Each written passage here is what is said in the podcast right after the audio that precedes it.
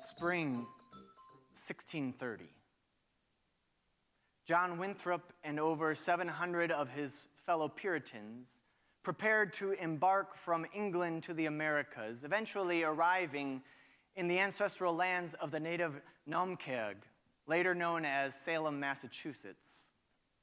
In a sermon preparing them for their journey, Reverend Winthrop encouraged them, saying, We shall find that the God of Israel is among us. When ten of us shall be able to resist a thousand of our enemies. When God shall make us a praise and glory, for we must consider that we shall be as a city on a hill, the eyes of all the people upon us. These earliest European colonizers, settlers, often employed biblical typologies to make sense of themselves and the world around them. As a city on a hill, they were not only the new England, but the new Jerusalem, the new Israel. They were God's chosen people setting out to build a righteous empire. As they encountered indigenous tribes, they scanned their Bibles for a way to likewise categorize and understand them, landing eventually on the Philistines, the Canaanites, the Moabites, the Jebusites, the Hittites. You get the point. Those people living in the land of Canaan, whom our book of Joshua describes uh, being decimated en route to these people's, uh, en route to making these people's homes into their promised land. Now, historically speaking, these Puritans, these pilgrims, are our Christian ancestors, are those who in time would become Congregationalist and Unitarian, the former joining with others in 1957 to become the United Church of Christ. And of course, we are a merger of both the Unitarian Universalist Association and the United Church of Christ.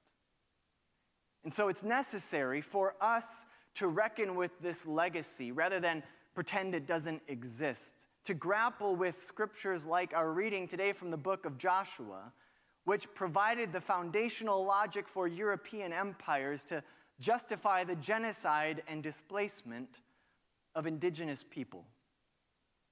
After all, is this not what Joshua did? What God commanded Joshua to do? And the Lord said to Joshua, Do not be afraid of them, for tomorrow at this time I will hand over all of them slain to Israel. And they put to the sword all who were in it, utterly destroying them. There was no one left who breathed, and they burned the city of Hazor with fire. But in fact, the, the pilgrims, the Puritans, were just continuing what had been theological precedent for over 200 years when the doctrine of discovery was written, a theological document uh, promulgated by the Pope to establish a spiritual, political, and legal justification for the colonization and seizure of land that was not inhabited by Christians.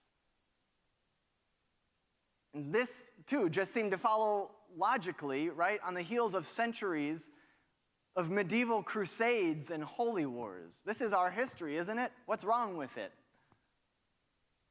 Throughout U.S. history, the Supreme Court has even used this 15th century document, the Doctrine of Discovery, as, as a justification to legally ignore or invalidate any native people's claims to property and resources, with courts continuing to cite it to this very day.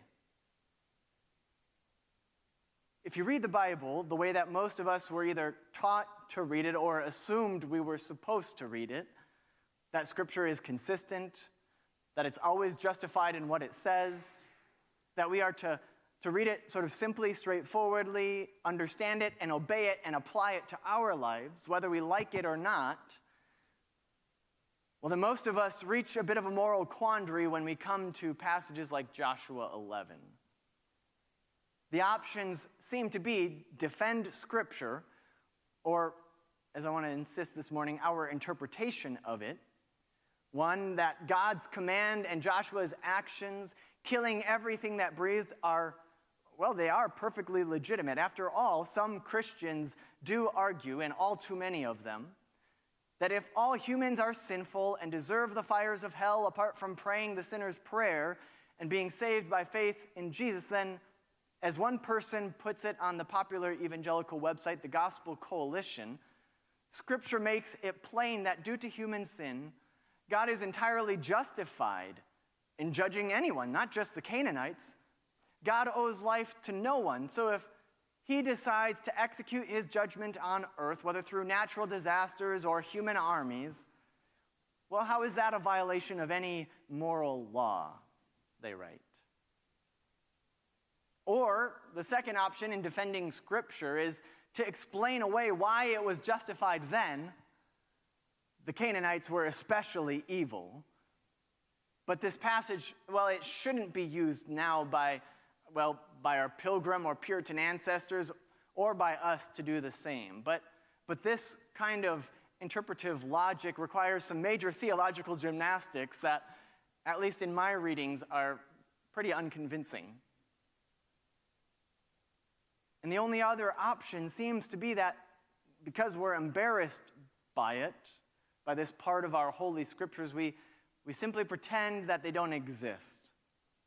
Right? That's what most of us, most churches have done. Just like, as we explored last week, what most of us do with our anger. We just sort of push it down, try to pretend it doesn't exist until it erupts out the side. But I believe this lack of engagement is so costly for us in our world because it ends up ceding it to those who would see nothing inherently wrong with using it to justify violence in the name of God against those that it categorizes as heathens, as Canaanites, the non Christians, whose lives somehow matter less. But, and this might be the biggest but in all of Scripture, I believe there is a different way to read and understand this text through which it in fact becomes life affirming. Stick with me. You up for this journey? don't, don't be convinced, uh, you know, don't take my word for it. But another year, the year was 722 BC, 2,744 years ago. For 20 continuous years, the small kingdom of Israel has been invaded by the powerful Assyrian Empire from the north. Thousands have been displaced, bound, and forcibly relocated far from their homeland. Many more have died in battle or fled to neighboring kingdoms seeking refuge. Families are separated, livestock decimated homes burned. Those who remain are like ghosts in a barren wasteland. Roughly 130 years later, Babylonia usurps Assyria as the military superpower and likewise invades the region, again doing much the same thing all over. The book of Joshua, like the rest of Scripture, didn't just drop out of heaven with no context. It, wasn't etched in ink by passive hands. Scholars have determined that it was written during this period, in the aftermath of the Assyrian invasion, and finished in the aftermath of the Babylonian invasion. That is, by a people who had suffered immense collective trauma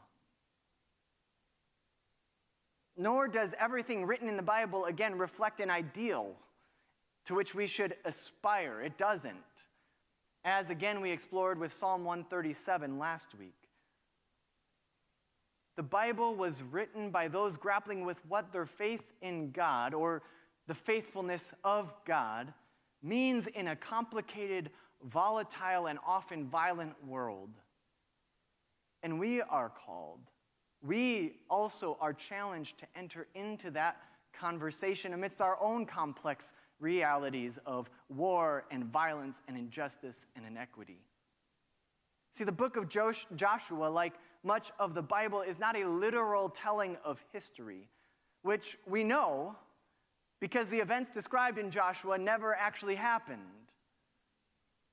Since the mid 20th century, there have been extensive archaeological excavations in the areas described in Joshua, which began by those scholars who were attempting to prove that they did, in fact, happen. These battles, these places existed. Now, further research could always change this, but the vast amount of evidence collected over the past 70, 80 plus years is that the conquest described in Joshua is, as one leading Old Testament scholar at Yale puts it, largely, if not entirely, fictitious. And we also have texts like the book of Judges reflecting the period right after this, right? The people are in the land. And the book of Judges speaks to interactions with the Canaanites, questions about intermarriage, which would be kind of irrelevant if no Canaanites existed. Even more, as we enter into the conversation that Scripture has with itself, we read passages that present very different perspectives, like our reading this morning from the book of Jonah. Again, the book of Jonah is a short story, a bit of a comedy, about this reluctant prophet whom God calls to go to the people of Nineveh, which was the capital of the Assyrian Empire. No wonder Jonah wanted to run away. Go to them, God says, and preach a message of repentance that they might turn from their evil ways and turn toward ways of life. To which Jonah says, Yeah, nah, I'm good. If I go to them as you've told me to, you will have mercy on them, and I would rather see them suffer and die. So, nah. But eventually, though reluctant the whole way, literally the entire book of Jonah, he's sitting there sulking at the end once they change their ways. Jonah does go as God says. And by God's grace, the people do change their ways. Right? And so we get this very different message about God's mercy and love for all people, including our mortal enemies. We don't have time to explore this in full this morning, but I just want to lift it up alongside our, our continued exploration of the book of Joshua. It's important to note as we grapple with that elephant in the room why then was Joshua written the way that it was? How are we supposed to read it and in what way can we possibly hear its word, its proclamation, as instructive or revelatory for us? Again, as we seek to discern God's calling for us in our own world. When we read the book of Joshua in this matrix of being invaded and conquered themselves, of having witnessed their homes and livestock burned to the ground, their children slaughtered before their eyes, their possessions raided, the displacement, the family separations. Read in this matrix, the book of Joshua begins to take on a whole new world of meaning and significance for its original hearers and for us, because it becomes not the logic for invasion the justification for powerful European empires, for pilgrims and Assyri- or Puritans who are more akin to Assyria and Babylonia than the Israelites, is not justification for them to commit genocide and enslavement in their conquest for supremacy. Rather, it's the cry of the oppressed. People who are themselves trying to find a way to live on in the aftermath of violent trauma. We might instead hear these words in the, mouth, the mouths of those indigenous peoples of the Americas who were displaced, who watched their villages be burned, their homes pillaged, and people violated, whose children were stolen so they could be civilized at church run boarding schools that were meant to take the Indian out of them, to erase their connection to their ancestors, their traditions, their culture, their sacred lands. We might hear these words from Joshua in the mouths of their descendants, who, despite their resiliency, despite still being here, are still erased and consigned to a relic of history. We might hear these words in the mouths of those whose ancestors were stolen from across Africa and enslaved here for hundreds of years, only to be followed by 150 more of legalized forms of oppression and neglect and brutality. See, like these communities, the people that brought forth the book of Joshua had no real power at their disposal to do the things that the book of Joshua actually describes. They were the powerless ones on the underside of history. Again, as we reflected on last week at the individual level with Psalm 137, so too at the collective level. Groups of people who have endured trauma must have spaces that are safe for them to voice their rage at being violated for so long. Themselves, their ancestors, the ways that they carry the wounds of their ancestors, they must have those spaces as a way of reclaiming their dignity, their humanity, of asserting that what was done to them was wrong and deserves accountability, deserves justice, whether or not they will actually get it through our courts or systems or structures. Such spaces, including before God, as Scripture is, are capable of holding this pain, the rage from these wounds. The, it's necessary in order to work through that rage and come to a place of healing that doesn't lead to actually trying to live out this revenge fantasy. It feels a little bit counterintuitive, but that's just it.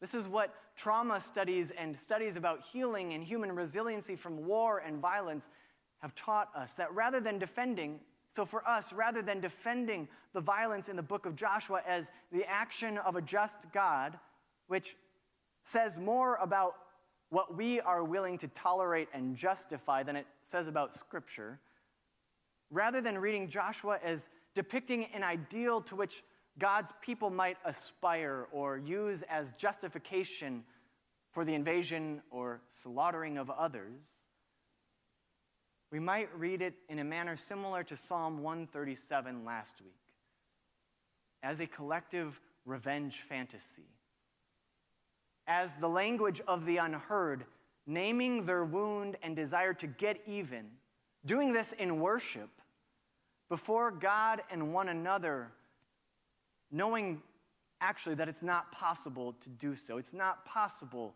to get even. And yet, naming it is necessary. Reading the book of Joshua in this way and putting it in conversation with other parts of Scripture, like Jonah and Jesus' call to love our enemies, helps us to hear how it reflects not an end point to which we aspire, but a community's honest, unvarnished, complicated, and necessary step in the journey of healing, of returning to the land of the living. living for as the pioneering scholar Judith Herman reminds us, doing so is actually a way for us to regain our sense of power without becoming a criminal or acting monstrously ourselves. Like last week, It's a challenge for us when we're in a world where we've been taught to just not be angry, to repress it, push it aside. And anytime a person or community does vocalize their anger at their violation, we blame them. This morning, like last week, may those among us who need permission to feel their anger